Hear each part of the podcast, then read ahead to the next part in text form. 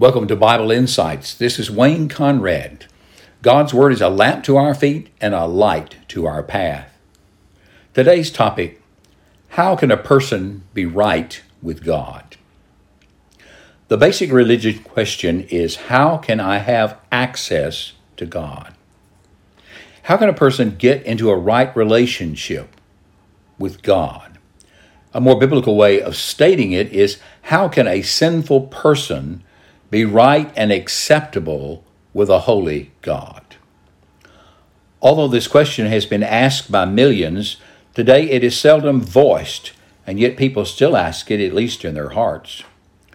The major reason behind the silence of the question is because men and women are so far away from God that for the most part, they're even ignorant of the fact that they are separated from God. They have no concept of sin. They have little feelings of remorse. There's no awareness of the righteousness and holiness of God. And until a person recognizes their sins and also the holy majesty of God, they see no need to be justified or to be made acceptable with God. A study of the law of God, that is, the principles of right and wrong found in the Bible in both Old and New Testaments, will often uh, carry a person Uh, enable a person to see just how far apart from God they really are. This is one of the basic purposes of God's moral law. Once a person sees his rebellion and his acts of transgression, he may once again ask this all important question How can I be right with God? He asks it because he realizes that he's all wrong within himself, that we have all sinned and come short of the glory of God. We need a revival of a deep sense of God's holiness and majesty. And at the same time, we need a revival of the sense of our own utter bankruptcy before Him. The realization of God's wrath upon sin is necessary for us to gain a proper perspective on the urgent spiritual needs. Although people today often deny or at least suppress the question of how a person can get right with God, they continue to ask it on their own hearts, especially in times of crisis. And there are many proposed answers to this question. For as soon as a person realizes he stands in need of a spiritual relationship with God, he begins to construct his own bridges to span the gulf. The Apostle Paul mentions at least four of these human failures to achieve salvation in his autobiographical remarks in Philippians chapter 3. As Paul looks back on his life before he became a believer in the Lord Jesus Christ and describes his search for a living faith, he tells us of the things he once relied on to make himself right with God. Here's what he wrote Philippians chapter 3. Watch out for dogs, used metaphorically. Watch out for evil workers. Watch out for those who mutilate the flesh. For we are the circumcision, the ones who serve by the Spirit of God, boast in Christ Jesus, and do not put confidence in the flesh, although I once also had confidence in the flesh. If anyone else thinks that he has grounds for confidence in the flesh, I have more. Circumcised the eighth day of the nation of Israel, of the tribe of Benjamin, a Hebrew, born of Hebrews Regarding the law, a Pharisee. Regarding zeal, persecuting the church. Regarding the righteousness that's in the law, blameless. But everything was a gain for me, I considered it to be a loss because of the Messiah. More than that, I also consider everything to be a loss in view of the surpassing value of knowing Christ Jesus my Lord because of him I've suffered the loss of all things and consider them filth, so that I may gain Christ and be found in him, not having a righteousness of my own from the law, but one that is through faith in Christ, the righteousness from God based on faith. So let's look at what he says. First, he mentions race, heritage, national ethnic, cultural. He said that he was of the stock of Israel, of the tribe of Benjamin, a Hebrew of the Hebrews. He was a member of the chosen race, and he had all the advantages of background and heritage. As a child, he'd been taken to a place of worship regularly. He'd been taught to believe in the one true God. He would have had the scriptures read to him, memorized vast portions of it. Despite all of these external advantages, they did nothing to alter the fact that he was a descendant of Adam. He too had been born in Adam's fallen image, inheriting a fallen nature, and thus in the wrong with God from the beginning, as he expressed it in Romans 5:12. By one man, that's Adam, sin entered into the world, and death by sin, and so death passed upon all men, for all have sinned. What was true of Paul is also true of you or me.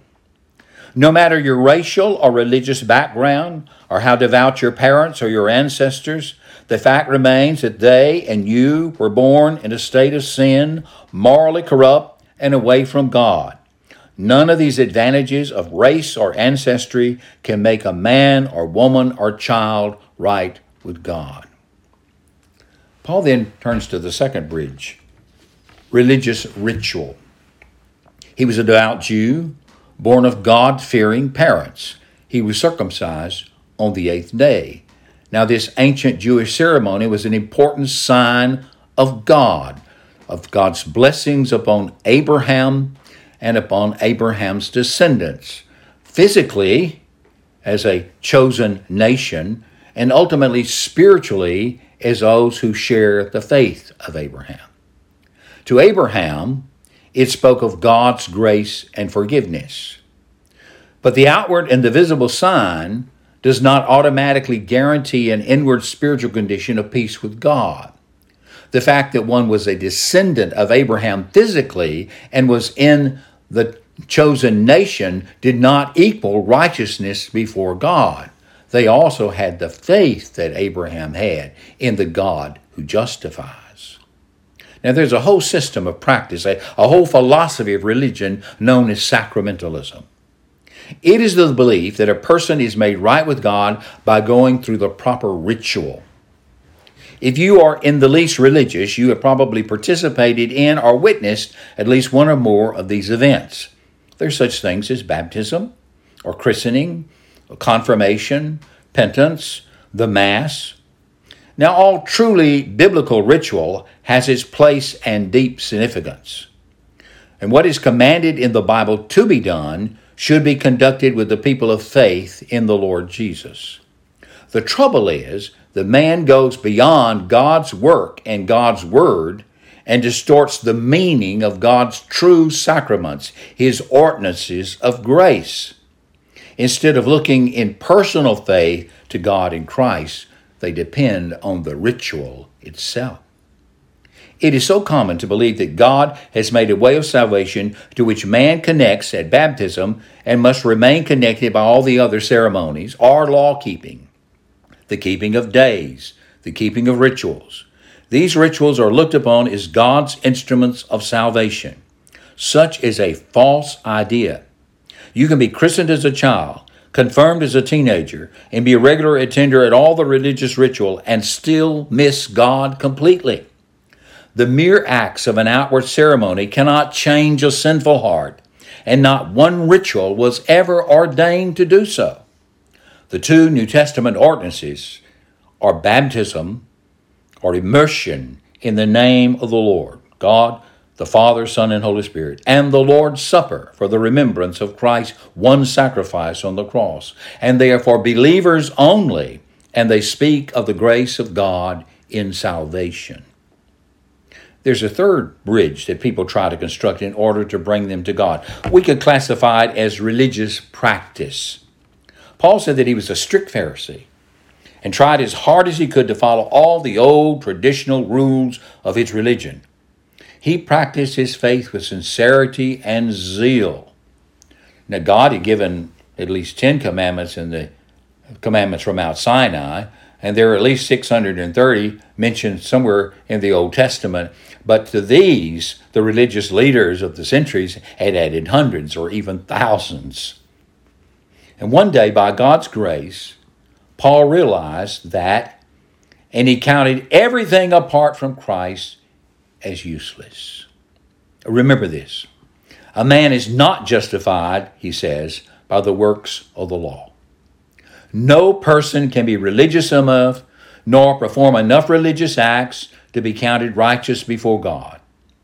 Paul also addresses this same topic in Galatians chapter 3 verses 10 through 14 and Romans chapter 8 1 through 4. I urge you to look them up and read them. This does not mean you should not go to church or read the Bible or be baptized or give to the Lord's work. You should do all these things, and people of true faith will so participate in the faith. But it does mean this you must not do these things to earn favor with God. Instead, they are to express the inward reality of a restored relationship with God by grace through faith in the Lord Jesus Christ and Him alone. One last bridge Paul mentions is that people hope they can build by themselves to reach God is the bridge of character or respectability. Paul was outwardly blameless. When people looked at his outward life, they said, Whoa, that's a holy man. But he learned that inwardly he still stood naked before God. Now, you should be clean. You should lead a good, upright, and generous life. But don't depend on this to make you right with God. When you are measured by God's standard of righteousness, and that's the only standard that counts, inwardly and outwardly, then you will see just how far short you really are. It doesn't matter how you stack up in relationship to your fellow man. You're still way behind when it comes to the standard of God, and that's the only standard of righteousness that counts. The Bible has a simple and yet a profound answer to this question. So if, if a man or a woman cannot reach God because of their background, or their race, their culture, or their participation in baptism, or other religious rituals, or religious zeal and sincerity, good character, you ask the question, even the apostles ask him, who then can be saved? Well, the Bible has a simple and yet it is a profound answer. The Bible is very clear that we're to seek our salvation outside of ourselves. All self centered and self generated religion will utterly fail. All man made devices to reach God will prove to be futile, inadequate. God must build the bridge between himself and sinful people. The bridge to God is the Lord Jesus Christ by means of his perfect life, his sacrificial death on the cross, his physical resurrection from the dead and ascension into heaven, and in him, his person, and his deeds alone. If a person is to be right with God, they must be justified by the free grace of God alone through faith in Jesus Christ the Lord alone. No other foundation will do. Justification by grace through faith is the one indispensable way of restoring a guilty sinner to the heart of God, and it's on the basis of the righteousness of Jesus Christ it's a righteousness outside of you that God gives to you as a gift. He credits it to your account because of what Christ has done. And then He works in you by His blessed Holy Spirit to conform you to the image of your Savior. It is on the basis of Jesus' atoning death for sinners that God will accept you. You must repent of your futile way of thinking and your self centered way of living. This is what the Bible calls sin. And you must deposit your faith in the living Messiah, Jesus of Nazareth. And when you do, God will declare you righteous in Jesus. He will forgive you all of your sins, past, present, and future, and He will give you the gift of eternal life and a promised, guaranteed future of happiness and glory everlasting. Oh, here he's called to you, believe on the Lord Jesus, and you will be saved. This has been Wayne Conrad with Bible Insights. And the next time, remember that God's the one who builds the bridge, and the bridge is the Lord Jesus.